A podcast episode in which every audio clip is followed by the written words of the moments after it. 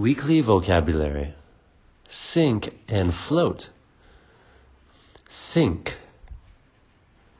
float, water, drop, boat,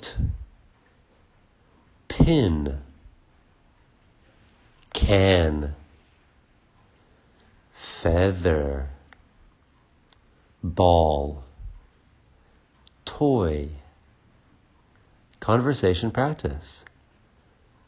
When an object drops to the bottom of a liquid like water, it's called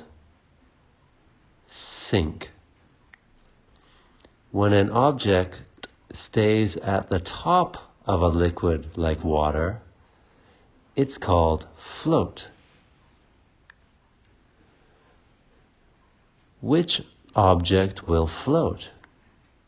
A feather or a pencil? A feather.